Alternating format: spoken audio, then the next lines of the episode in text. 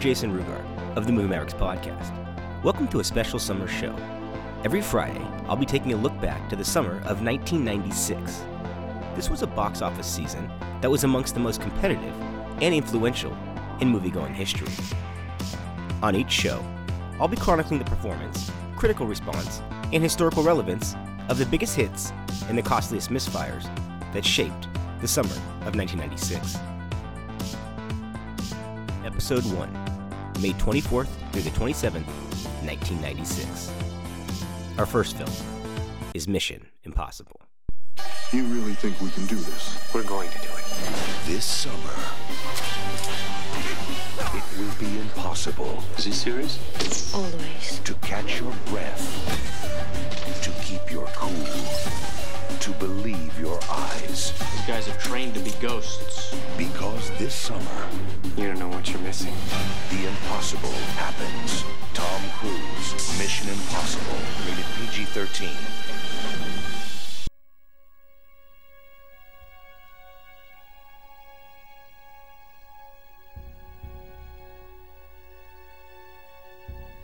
Traditional thinking, pre 1996, was that Memorial Day weekend was the kickoff of the summer moviegoing season. With that in mind, Paramount Pictures dated their blockbuster offering, Mission Impossible, on this lucrative weekend. After missing its initial November 1995 release date, Mission was pushed back and given extra time to build anticipation through a series of tie ins that ranged from Apple Computers and Marvel Comics to even a toy line.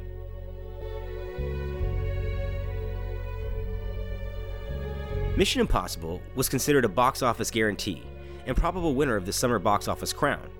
It starred the world's biggest movie star in a remake of a popular TV show, a formula that The Fugitive employed to phenomenal success three summers prior.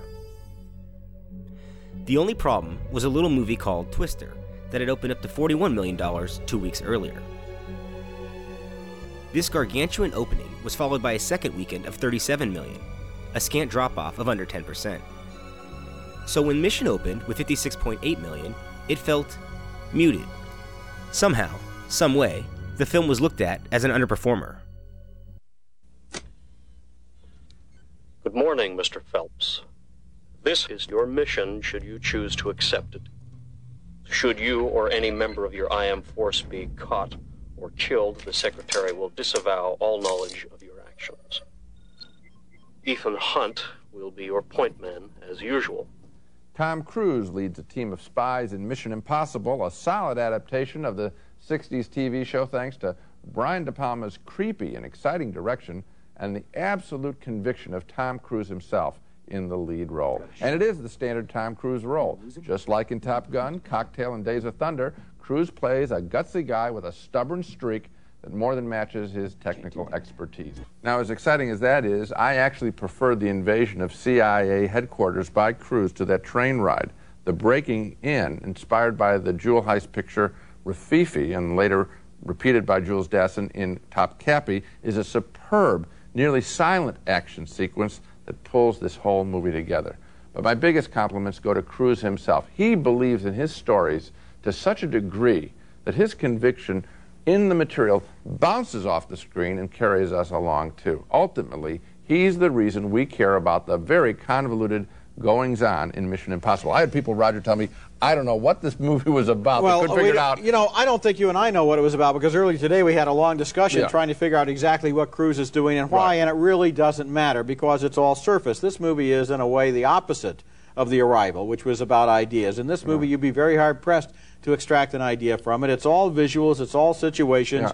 it's all adventure and spectacle But and this- special effects but this and, and suspense. but this and very Cruise. done and very and very well done. I'm Yes. just impressed. And this is why these actors, and Harrison Ford is another one, Mm-hmm. the, the, the, the acting of action heroes Yes. is so undervalued by critics and by the Motion Picture Academy, but it pays off. Oh, it's hard to do. It's hard to do. The only thing that I question about this movie is, seeing as I did enjoy it, I did too. and. I'm giving it a thumbs up. I wonder if it might have been better if they had had a plot that anyone could understand. Yeah. Because I defy anyone to come out of this movie and explain to me or to you or to anybody else exactly what everybody was doing and why. There's a lot of double dealing. I, I think There's I could of- take a stab at it. There's a lot of double dealing, but there's also a lot of fudging. It would eventually go on to gross 180 million in the US and places the third highest grossing film of the summer. The franchise is still alive and well as of this recording with entries 7 and 8 being shot back to back for 2023 and 2024 release. This inaugural entry of the series is a love-hate affair for me. I remember seeing it opening day after months of hype, and I left feeling slightly disappointed. It was better than GoldenEye, but it wasn't the movie I thought it was going to be. At 16, this bothered me, but as the years have gone by, I find myself drawn back to it. The atmospheric lighting, Dutch tilt camera angles, and its labyrinth like story are pleasures to this middle aged fan. Our next film is Twister. It's coming! On May 10th, Come on!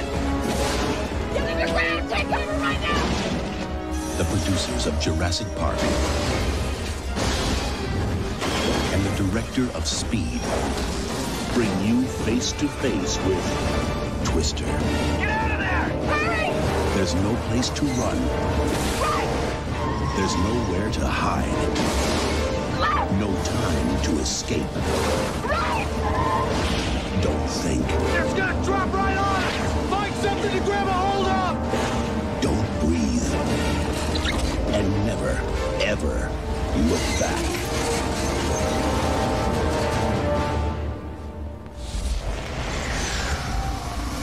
Twister.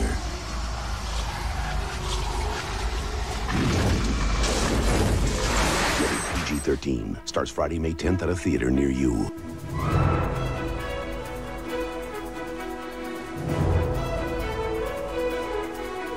Twister placed second for the long weekend and was the sleeper hit of 1996.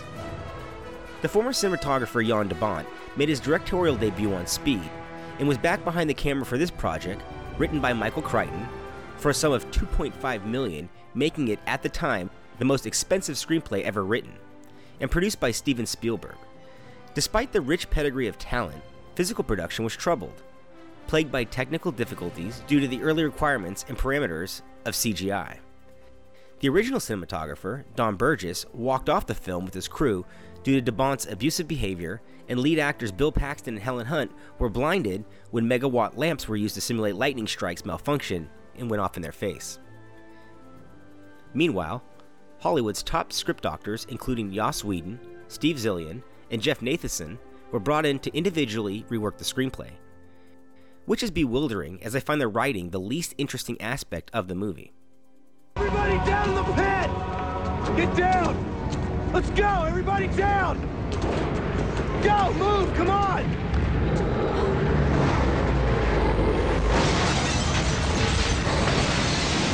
A team of tornado-obsessed scientists encounters the windstorm of their dreams and nightmares in Twister. I'm Gene Siskel of the Chicago Tribune. And I'm Roger Ebert of the Chicago Sun-Times. Our first movie is Twister, a film about storm chasers on the trail of deadly tornadoes. As the movie opens, Helen Hunt and Bill Paxton play a couple who are on the edge of finalizing their divorce, but still share one crucial thing in common, an obsession with tornadoes. Twister starts out with a tornado and keeps on throwing tornadoes at us for 117 minutes. I felt like I had spent an eternity in Weathercaster hell. In between, there's a silly plot involving Paxton being caught between his first wife and his current fiancee, but with twisters arriving every 20 minutes, who cares? At one point, the fiancee just gives up. There's a great line where she says, When you told me you chased tornadoes, I thought that was a metaphor. Well, if so, it would have been the only one in this movie. I admired the special effects in Twisters, but not enough to recommend the rest of the film. I had the same reaction, Roger. It is a ridiculous story surrounding the Twisters. Now think about it for a second. you're, farm, you're, you're making this movie. Yeah. You're farming out the special effects to ILM, Yeah. Industrial Light and Magic, the best special effects house in the world. Yes. You know they're going to be great. Yes. So why not take your time and write a fresh story, Yes. something Uh-huh. exciting around it? It shouldn't be too great a challenge. This cornball business of the marriage that's going to you know, come together as they fight the twisters and then toss away the other wife. And then the rivalry between two groups, one in black Oh, yeah. cars and No, the other in the bad guys. cars. The bad guys have corporate sponsors. yeah. Yeah. I mean, Ridiculous. and- and the give me- Lois Smith, the old person in a movie, only there to be a victim. Yeah, I mean, and, and come here's another thing, Gene. Remember the invention they have called Dorothy? Yeah. Which is going to have, they have these little spheres that have sensors inside that will be sucked up into the Right. tornado and be able to read it. It looks like uh, R2-D2, doesn't yeah, it? Yeah, and then when they have to get it out of the pickup truck, two people can lift it Yes. easily. That's interesting. And then I realized all the blinking lights are just window dressing. Basically, this is a garbage can Right. filled with little plastic things that the tornado is going to suck up. Unbelievable. Twister cost $90 million to produce, with 3 million of that going to its headlining director. The movie would eventually gross 242 million, or $500 million in today's money, and place second for the summer in terms of tickets sold at the domestic box office.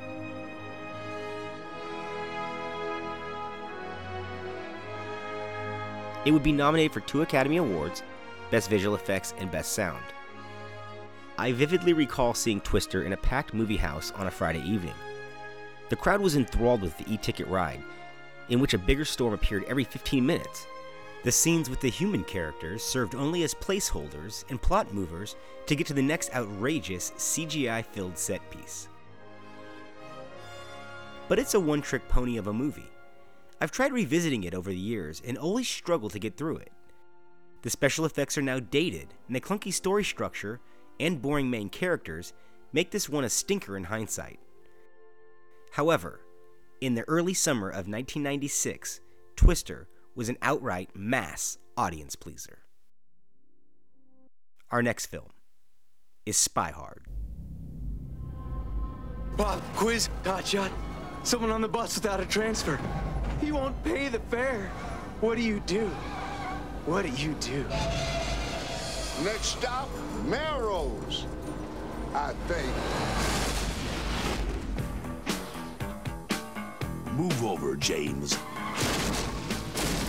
Leslie Nielsen is Let me guess. You are Dick Steele. Agent WD-40. Tell me about you. Well, I like loose-fitting clothes, and I drive a 69 Pinto. He's on a mission so secret, That's a very powerful flamethrower. even he doesn't know what he's doing. He'll have to step into the line of fire Back in the car! in the year's biggest cliffhanger to rid the world of Andy Griffith. I'm back, big as life and twice as ugly. Hollywood Pictures presents I have decided I love you. But what about my father? I like him. I just have to get to know him better. Spy Hard.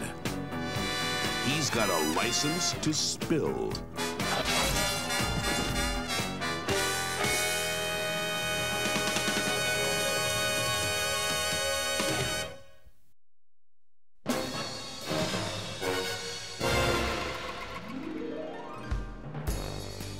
Slotting third for the weekend was Spy Hard, the latest spoof from the lovable Leslie Nielsen.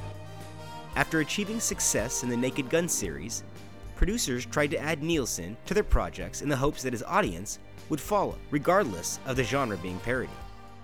Spy Hard sent up the James Bond films, a year before Austin Powers hit screens. It opened with 10 million and grossed 27 million dollars, or around 55 million in today's money. This would be the high point of Nielsen as his subsequent films would gross less and less. This included Mr. Magoo and The Woeful Wrongfully Accused. Jason Friedberg and Aaron Seltzer, the writers behind the original Scary Movie, were responsible for scripting duties on this one. Spy Hard was met with universally harsh criticism. Most people, like myself, found this picture on home video or cable. It's a perfectly acceptable time waster, not in the league of Naked Gun, but not dreadfully unfunny like other spoof movies from the early 1990s. Spy Hard is a mystery in that it sold $27 million worth of tickets, and I've never met anyone who saw it in a theater. Our last film is Flipper. Time magazine says Flipper is a cool dude. A tidal wave of entertainment. Jump! Awesome! And People magazine raves Flipper will knock your snorkels off. Paul Hogan. You really care about Flipper, don't you? Elijah Wood. Don't ask me how he does it, kid. Even I can't explain it. Flipper, rated PG. Starts Friday at theaters everywhere.